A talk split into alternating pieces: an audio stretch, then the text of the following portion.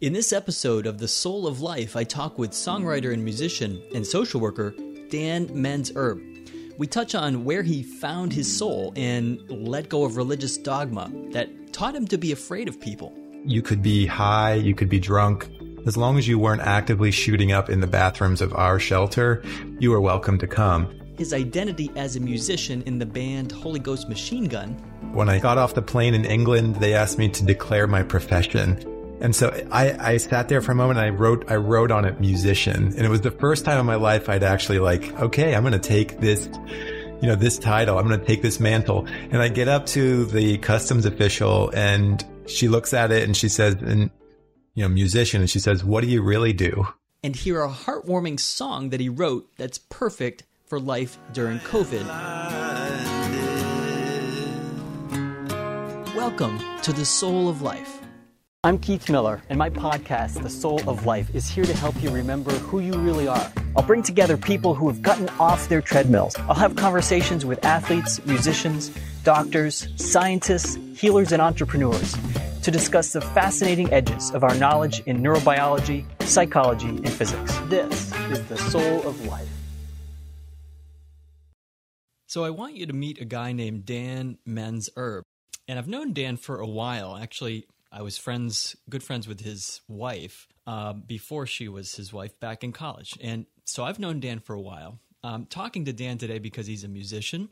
He's also a social worker, and he was in a band called Jawbone Hill, and uh, and I was actually in a band just kind of coming to an end in college called Reason for Noise, and that's like a subchapter of my life, which is is kind of like one of these rooms that I don't go into very often because it's I don't know. It, it, I look back at it, it was like a weird hobby for me. So my band was like this. Uh, it was a rap group, and it was um, music that was um, designed to tell people about the Lord. In other words, it was Christian rap music. And so for me, now I've come a long way, kind of away from Christianity. I really no, no longer consider myself a Christian, and and so that's like a room in my house. Like as a teenager, this was something I did. It was like a, a wormhole, something that occupied a lot of attention. I thought it was re- really cool at the time, and uh, look back at it and, and don't don't always think of it as as very cool. Um, so anyway, Jawbone Hill is this band. I don't even know if they were a Christian band. I kind of assumed that they were because as you'll hear in my conversation with Dan, his background is similar to mine in that he grew up in a Christian, kind of fundamentalist Christian uh, home and and then moved away from it um, as he became a social worker and is very grateful, like I am, for that progression and that journey. But Dan and I, you know, so when I was going through my um, depression and coming out of it rapidly after I had fully embraced the medical side of things, one of the things that was happening for me was it was just like opening up associations in my mind. Um, certainly, the medicine SSRIs have that quality of really just allowing the brain to to function more more optimally. It's like it's like performance enhancing. Um, but, but uh, really, so I was I was having these associations, like especially the first couple weeks when I was taking an SSRI for the first time. I would just remember things about my life that that were kind of they weren't random in fact. They were as i look at it now they were there were parts of my brain like coming back to life that had been almost like unplugged like you unplug an appliance and it just sits dormant. And um, and literally like not just one plug but like dozens of plugs were being put back in. And so i found myself one day just feeling like like i'll just say called to go pick up my bible. I know that sounds funny. If you're a christian that doesn't sound funny but since I'm not, I guess it sounds funny to me. But I just went and picked up the Bible that was like the Bible for me when I was a teenager and when I was studying theology in, in college, and I just held it. You know, it was a, it's an object, right? But it, it's something that um, I poured a lot of energy and time into that object. So it represents something very real, like represents real energy um, in my life. And like you know, I don't have a I don't have a place in my life to read the Bible, um, but I, I think of it as right. I think of it as a spiritual tool, right? Very similarly to now how I think about a, a drug like Zoloft as a spiritual tool. It's really just another tool that you can use it however you want to. Um, so I, I decided to just pick it up and I held the Bible in my hands and it actually, I can't t- I can't really explain to you this, but it felt like I was holding electricity. It was like very moving. It was like relief. I began remembering things. I did turn to like probably the 23rd Psalm or something and read that and began to read it through the eyes of myself when I was younger. And it, it just I just made these connections all over the place. So anyway, back to Jawbone Hill. Dan is a social worker, and and I wanted to reach out to him um, to just share with him what I had gone through recently with burnout and kind of these weird symptoms that I experienced. How I was how I was doing, you know, just they were in the middle of getting ready to move to Texas, and so I said, "Hey, I'm I'm starting this podcast. I want to talk to you about, you know, about who you are." And, and, and I shared with him how meaningful it had been for me to remember who I am. Um, and that, that word I am is, if you're a Christian or in the Judeo Christian tradition, you realize that I am is a, is a theme eh, throughout the, throughout the Bible. It's moving uh, and actually very touching kind of spiritual theme that God is referred to as I am. It's kind of a mysterious or mystical thing. It's just, you know, I'm I just I am. I don't even have a name.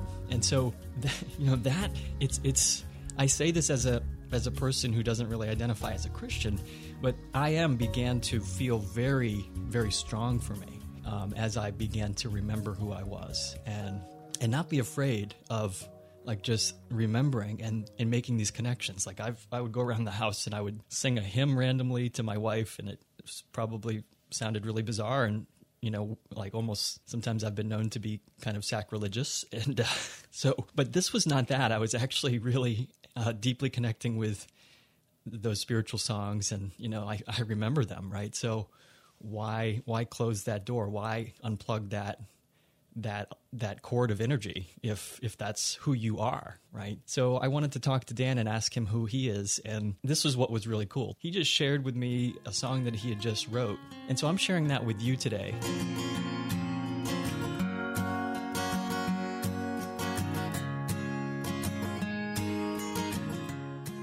dan is a guitarist and so i talked to dan in this conversation about his identity as a guitarist.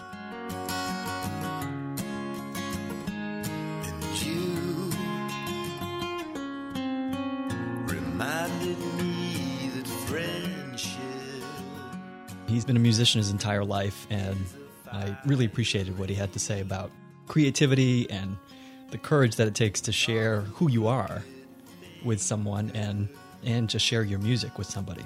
And social distancing, I'm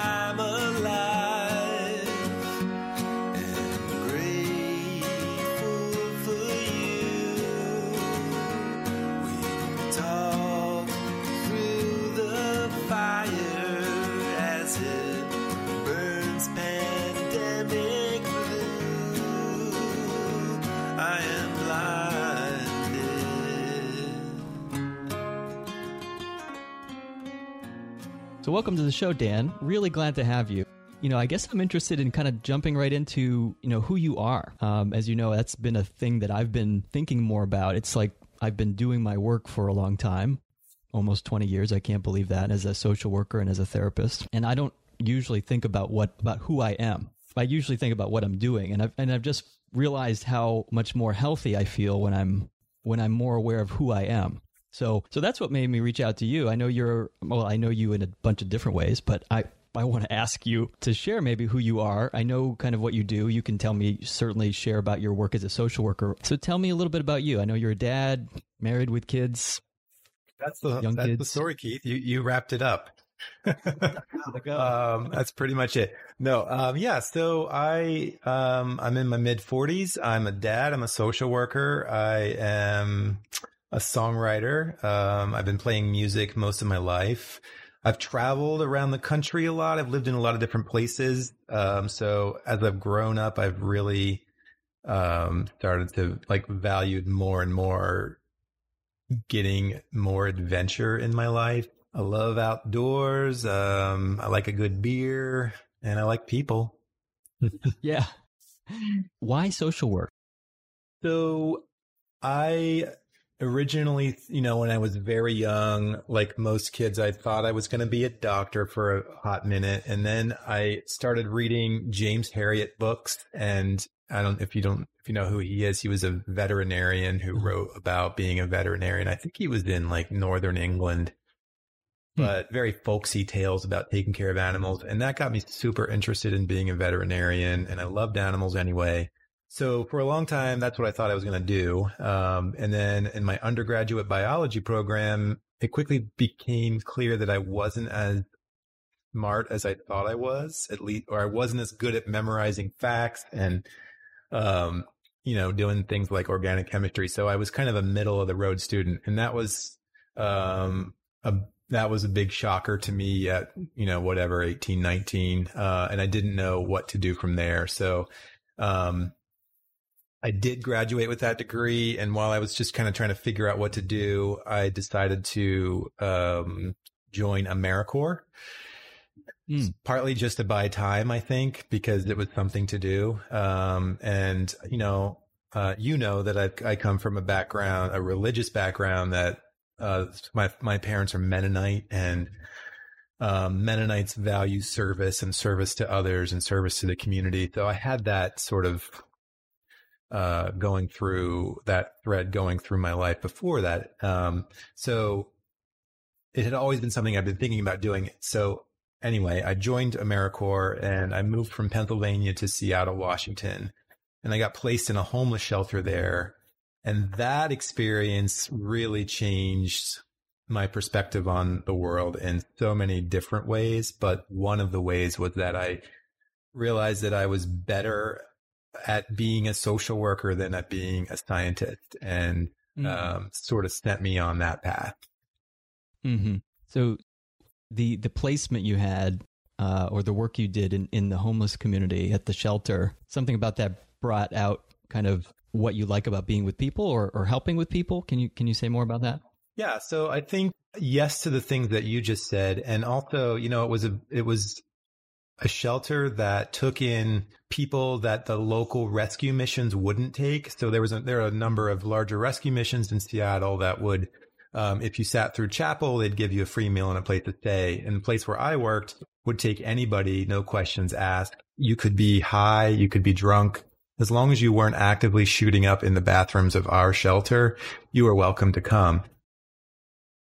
And so there was this real spirit uh, among the staff there that was like, this is the, this is where the work is. You know, it's not mm-hmm. about proselytizing or, um, making people have to swallow a carrot before they get, actually, I guess they wanted the carrot as if the carrot was the meal, but, um, yeah, so they, I, you know, I, I was introduced to this whole community of people who work there who believed in helping people just because not because they were religious or because they had uh, that mindset, but because they thought it was the right thing to do.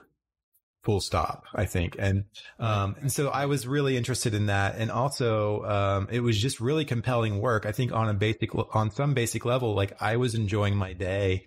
I wasn't watching the clock. Uh, I was looking forward to going to work and, um, and having these experiences and these interactions with people. Uh, so I, it was just more invigorating. And I, I think, mm-hmm. you know, before I could really put it in the words, uh, what it meant to be a social worker as a profession, I was already attracted to that, those aspects mm-hmm. of it. Mm-hmm. One thing that you said that stood out was about the work being invigorating. Um, when it almost sounded like you said it was invigorating because there was like at least in that setup, that setting that you had, there there weren't a lot of restrictions on what people needed you weren't putting you weren't hoisting expectations onto people. Right, exactly. So I think, you know, at that particular point in my life, I was kind of starting a very, what would be a very long process of stepping away from my religious upbringing and my thoughts about God. And, um, and so coming to a place where I could watch a different narrative in action, um, was very interesting to me. You and I have spoken about this before. We have this connection as, as I guess, former evangelicals. Um, even though I think most Mennonites, some Mennonites would not consider themselves evangelicals. Maybe some would, but anyway, uh, my background was evangelical Baptist in New, in New England, and I, I just, I mean, I kind of think that we're in a special club. Sort of. Sometimes I joke to people I'm a recovering evangelical, and and I don't mean to hurt anybody by that, but it's it's a special club for me. And I I had the same experience um, in some ways of sort of like, whoa, like you mean there there's there's ways of experiencing some of the amazing things I did experience when I was in a religious community outside of religious dogma. it was eye opening for me. It sounds like that's kind of what you're saying. Exactly. Too. You, yes, I, I, you know, I don't know that I would have would have considered myself an evangelical. I probably didn't understand what that term meant when I was when I was younger, like my you know early teens, and that maybe was when I was the most like an evangelical. Um, but I do remember, um, you know, in my late teens and early 20s, that term was already changing so much. Like, what does it mean to be an evangelical? And um, I felt like it was changing a lot. But um, yeah, ex- I mean, but to your point, like, I remember thinking anyone who doesn't believe in God, how could they not believe in God? They're so lost. They're, you know, they're, they're in the dark. I had all the language that we grew up with that explained uh, and supported one need to be saved. They need to be saved. They need to, um, you know, we need to help them walk out of darkness. Then and um, and then when you know you start to sort of pull that back and see that these, you know, there's another way of looking at this. Um, and even though that's, I think, in some ways very dangerous, um, you know, from a like a personal moral background that goes against the the training and the um, you know basic I'm going to use the word propaganda of Christianity, um, but start to pull that back. Um, yeah, I'm I I'm so grateful to to have gotten that chance in that community. That and it was people that like took me. I mean, I can't imagine what I was like as a as a Christian uh, who was coming sort of to do God's work in Seattle. You know, part of the reason I was there is because of my Christian background and um, landing in this non-religious um, homeless shelter that was by and large staffed by people who were not Christians. Um, and they, they, they took me in with open arms and they were so comforting and loving. And, um, you know, as I've got, gotten older and gotten past it, I can see how they could have had a very different reaction to my naivety. Totally, totally. I had almost the same experience. My first job in social work, even though I had not begun studying social work yet, was as a volunteer coordinator for a nonprofit that served meals to HIV and AIDS patients. And this was in the late 90s, early 2000s. And um, the AIDS crisis had not yet really kind of shifted out of the crisis mode. And um, so the community that I worked in was mostly gay and lesbian. GLBT, LGBT. And so, you know, coming from a Baptist back- background, that was like working with the enemy. You're listening to the Soul of Life podcast with me, Keith Miller.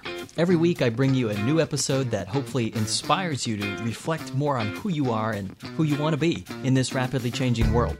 If this time we share together moves you somehow closer to who you are or lights up parts of you that have been unplugged, I want to hear from you. And please share the love.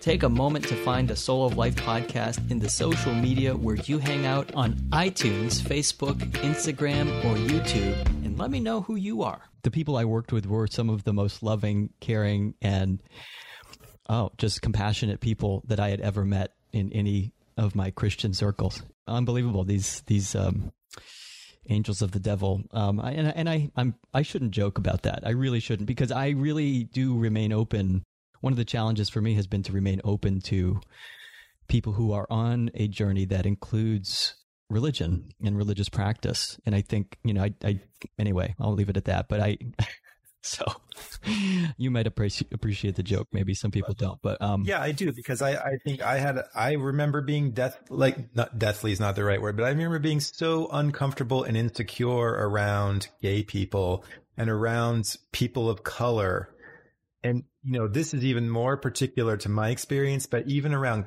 people who are Catholic, because Mennonites have a long history with Catholics and a lot of persecution. So, and I didn't know any Catholics, but I certainly knew our history with Catholics. So when I started meeting Catholics, that was uncomfortable for me. Yeah, we had the Catholic thing going up up in Massachusetts um, for sure because we were like I was the only kid that wasn't Catholic. I was Baptist, and then they had this like they'd say, "But you're a Christian," and I'm a, I'm a Catholic. It made no sense to me, but Massachusetts is highly you know predominantly Catholic. Um, so yeah, we actually believed and had lots of jokes, in fact, about Catholics that were like you know they're lost. They're they're not even Christian anyway, it it boggles my mind. But you know, that's not a new discussion. Um, a lot of people have those discussions, but uh, you know, I do try to stay open to to people who have experiences that include religion. You know, I just think that it's it does serve a purpose. Um, and have a lot of compassion and, and understanding, I think, for people there who are who are in some way getting a lot from that. So try not to go over the line too much with my jokes. Tell me about being a musician. Um, when did you know that you were a musician? Um, so my dad, who is who has passed away, um, he was a musician and he was self-taught on all of his instruments. Uh, but he loved to play piano. He was a great bass singer and he loved four-part harmony. Um, he also dabbled in guitar and banjo and French horn. And you know, if there was like, if he could find an instrument at a flea market, like he'd buy it and bring it home and sort of basically learn how to play it. Um, so he was really my first introduction to like, oh, people can do this, not just the things you hear on the radio, but people can make, can do this. And he taught me my first chords on guitar. Um, so I, I owe a huge debt to my dad. I remember the first time I ever tried to write a song, you know, and I use that term very loosely. Um, but I remember recording like a, a, little tape recorder and the song lyrics had something to do with like, I'm an American boy. And that, that's all I remember about it. Uh, and I'm, you know, but, but I remember being like, I can make a song. Like I can do that. I can put words to something and like, you know, record it and listen back to it. And I think that that process of recording and listening back was kind of key to getting the spark for it. Um, so, you know, I don't know, 11 or 12, my dad taught me some guitar chords. I stopped playing. I got bored and it was too hard. And I didn't pick it up again until I think I was 14 or 15. And I met some older teenagers who played and who I looked up to and who seemed like cool kids and were into cool music and um, they taught me uh, enough to get me to the point where I was actually starting to write songs on with a guitar. Um, and that was really the moment when I was like, this is something I want to do and started to, you know, just sit in my bedroom, play guitar. You had the fever. Had the fever. You, you, caught the yeah. fever. I'm, I'm occasionally feverish about guitar. I've been playing guitar for a few years and, um, not seriously until the last year and you know like i've progressed to the point where I w- would go out and i've you know I, do you know what gas is among guitarists? Gas the kind of acronym guitar acquisition syndrome. You know what that is? Yes. Okay I, d- I don't have it anymore. I did for i you know i used to like pore over american music magazine like the magazine from the there was a there was like a mega store in dc that um, I would just like pore over their their magazines and like read about each model and figure, you know, yeah, I did have that. You did have gas. I, I I've I've only got three guitars, four guitars. Okay, but I I kind of feel like I could use a fifth, and like it's like well well every, you know anyway. So I bought my first Stratocaster last month. And actually, I keep, I, I keep saying that when I tell people my first Stratocaster. That's that sounds ridiculous. It sounds well, it leaves the door open, mm, right? See? Yeah, exactly. But I love it. You know, so I'm I'm over the cowboy chords, the the chords in the first fret, and I'm in that horrible stage where I I realize oh, I got to learn every note on the fretboard. You know, and at least know where my fingers are going when I'm on when I'm on different places in the fretboard. So it's like a new level, new devil, but it's fun. You know, it's fun. I mean, I'm wondering so you shared a song with me called John Bagwell. Um, it's beautiful. Thank uh, you. And, and I and I'm hoping to share it with my listeners. And it's so simple and melodic. I, I'm curious about your your journey as a musician. Um, when people hear this song, I think they'll they'll resonate with the idea that it's simple and melodic, and and the, the lyrics as well as the the the melody. Tell me ab- about that song. Well, first of all, thanks. I'm I'm touched that you you liked it and or that you like it and um, that it meant something to you. Um, the song John Bagwell is about my friend John Bagwell and some uh, a night that we spent together. He invited me over for some beers around his backyard fire ring. We talked about the anxiety of the moment in our lives. We talked about our families, our kids. Um, then we talked about he was kind of into the same bands I was, like Crooked Fingers and Red House Painters. And it was just this really nice evening in the midst of a very anxiety filled time in life. And um, he mentioned to me that there was a supermoon. So on the way home, I was biking home and I kind of made sure I got a good view through the trees of this beautiful supermoon that was out that night. And I think seeing that moon um, just kind of cemented that moment in my mind as like this very special moment in, in time when I was feeling all these different feelings like anxiety and um, awe and wonder at the moon, but also grateful for this friend and this connection I had.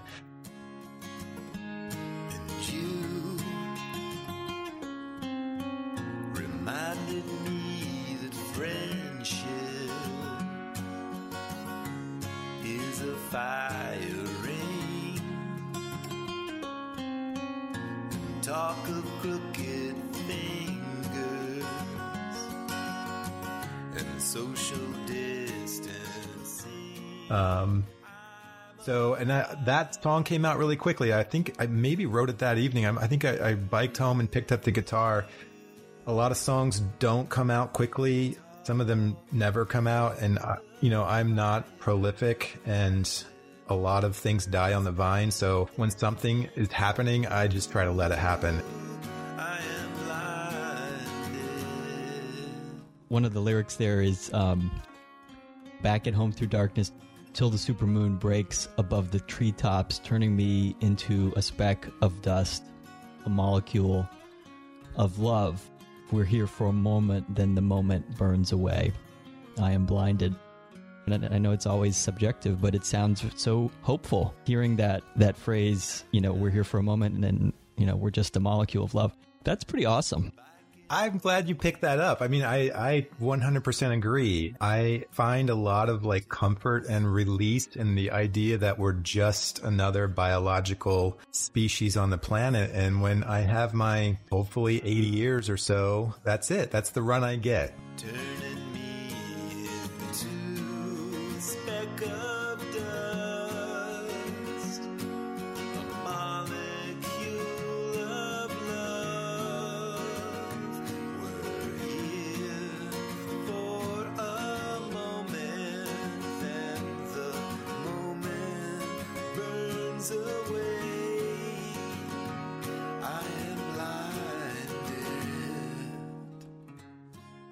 These moments, like, how can we, you know, be in it, be as present as we can, and then also to be the best version of ourselves in those moments and really celebrate and be grateful.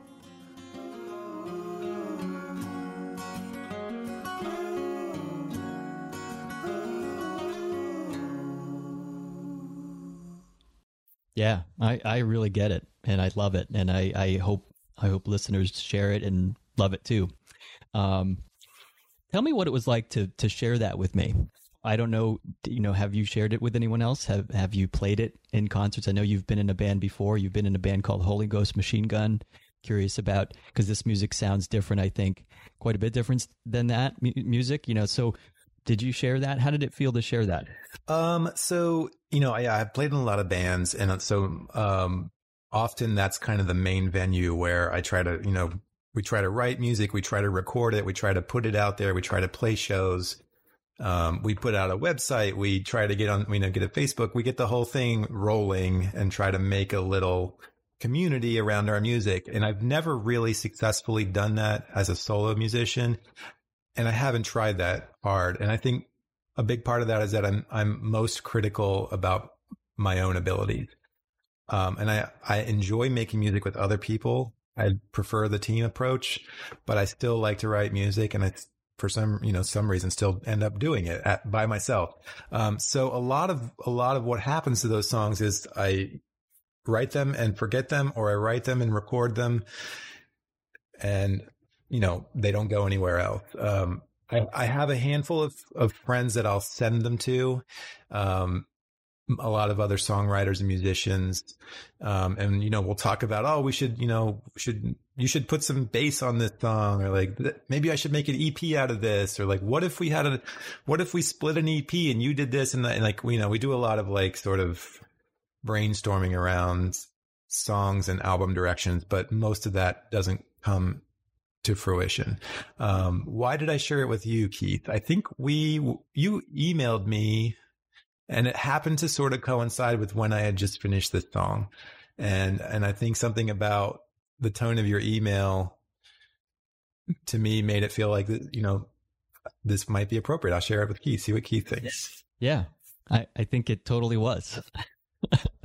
we were on the same chord, which is cool. Um, I want to talk about creativity for a moment and perfectionism because um, I, you know I did I, I shared with you in that email you know as I have with many of my friends uh, recently that that my discovery about my own mind which was hiding um, a form of depression from me it had the audacity. You know I'm a dude that knows what depression looks like. I treat it I've been treating people professionally with depression for 20 years and so I was confounded when when I didn't recognize it in myself only until, uh, except when my body began shutting down. Um, and I had no choice. I had to look for answers. Um, and I shared with you that, that, you know, my mindset, um, on this side, um, of depression in rapid recovery, I would say, because I embraced treatment fully, on this side of it, I realized that wow, like I I put so much time and energy. What the things that I think are important have to do with like you said, sort of production and maybe wordsmithing an email or you know getting the polish out way way way before I've got any energy being generated for something.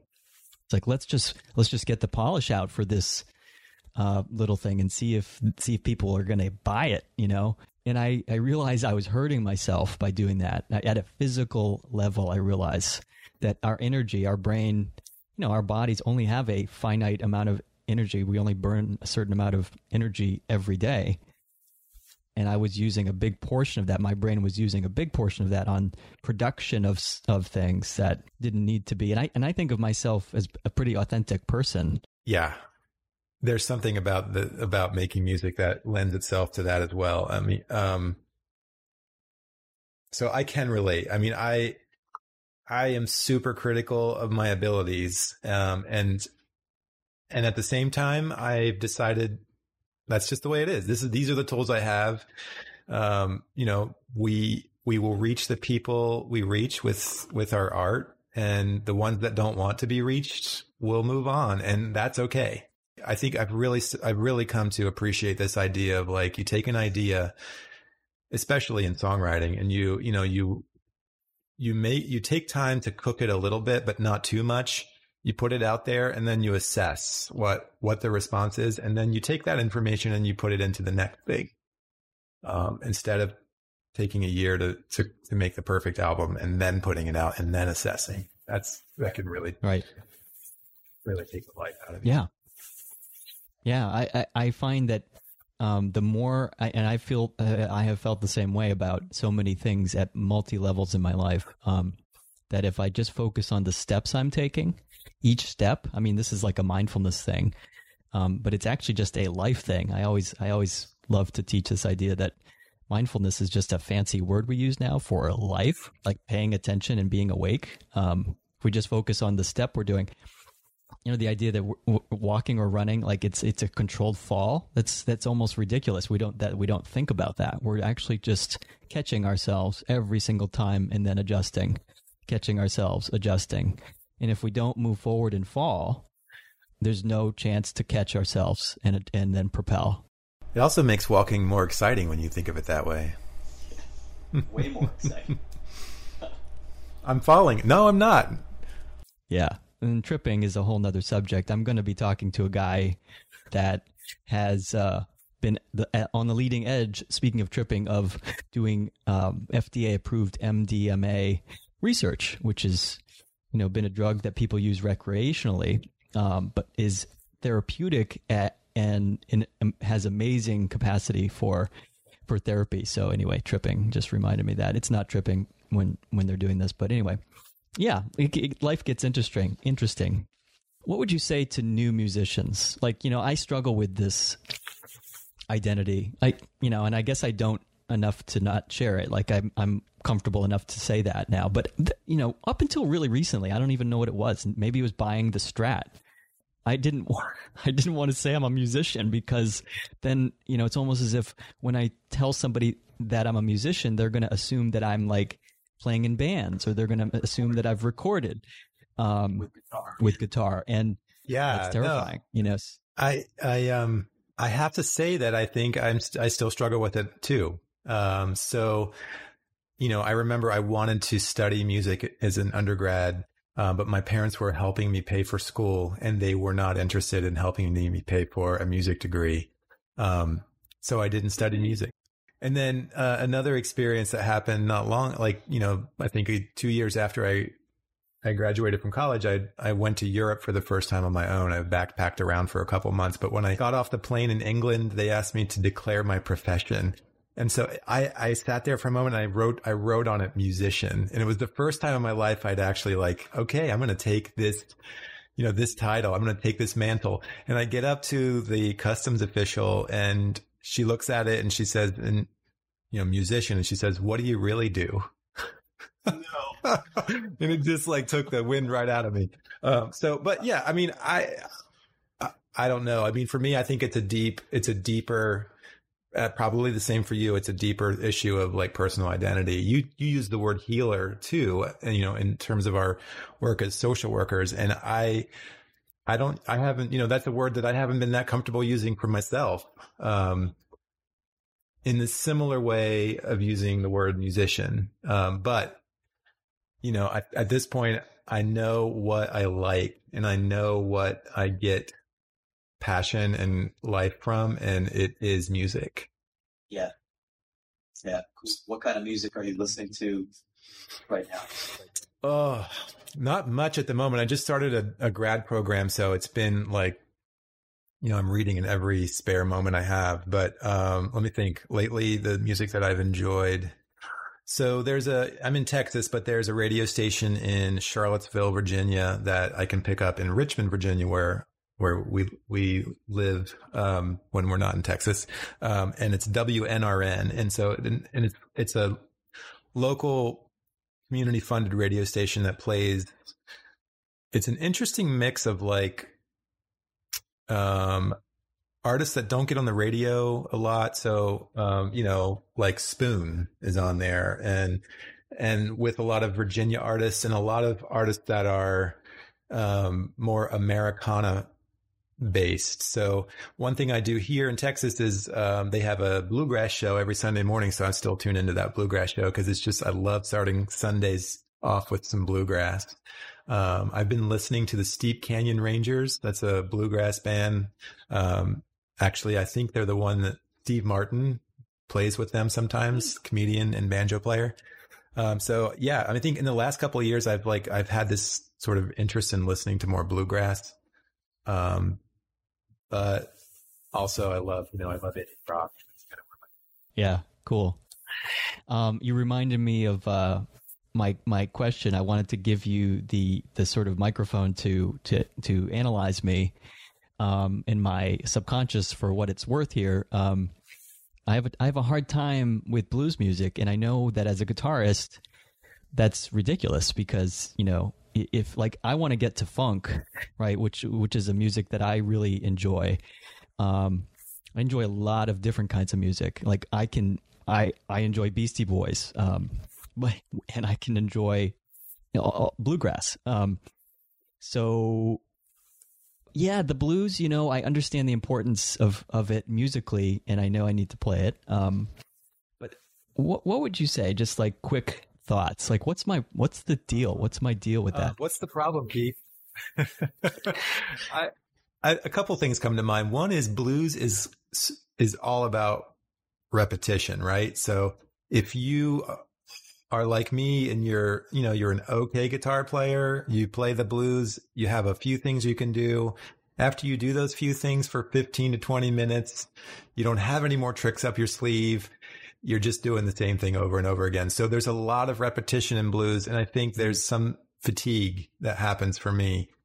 We're both middle-aged white guys that are come from a, you know, I think middle class privileged white backgrounds.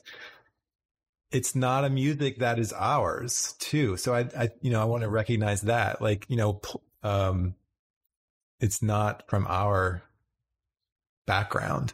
Um, we don't Wow, own it. yeah. And, um, but you know, and you could say the same thing for funk. I think for a lot of actual, a lot of American pop music.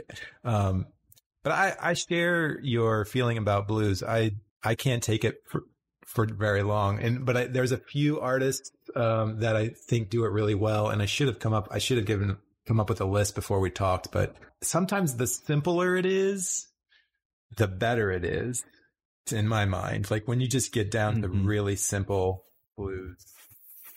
Right. I mean, I was, you know, like I can handle Eric Clapton and John Mayer on the bluesy side, but like it's it's it like you you nailed it on the head. It's like the repetition. I like I think you're saying that I'm I'm I'm actually impatient.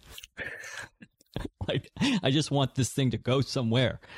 And uh, George Clinton from the legendary funk band Parliament has this, you know, lyric funk not only moves, it removes. Also, funk is so fun to play. Uh, you know, one of my bands, Holy Ghost Machine Gun, was, you know, we have a lot of funk and a lot of the guitar lines are sort of based around funk guitar. It is so fun to play funk guitar.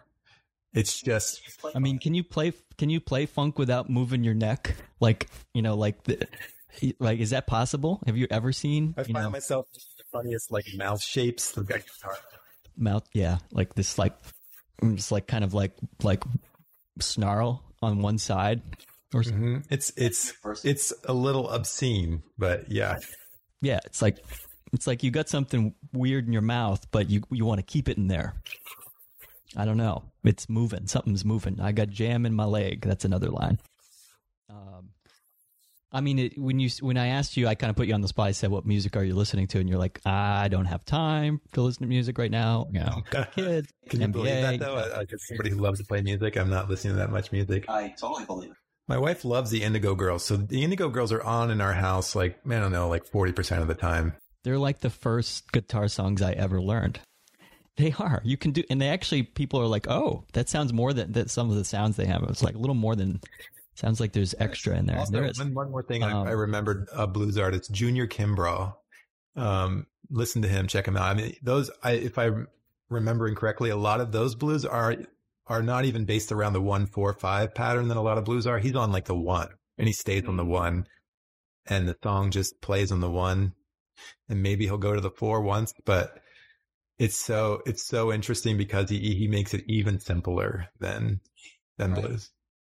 Maybe we need to do that somehow. I mean, what would it look like if we if we played on the one? Like, what what what would life look like if if you had a day and you were doing that? Like, I mean, like you know how we talked about our the facial contortions and like how the body moves with certain music.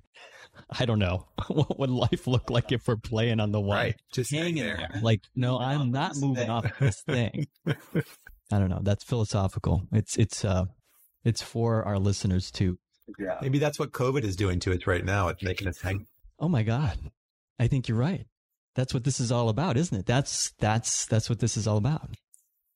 It's stripping away. Yeah, it it's really stripping is. away a lot of things from our lives. Um, you know, and for a lot of people, it's extremely scary and difficult. And Um, but yeah, it's it's it's simplifying and distilling things in a way that I don't think I've experienced.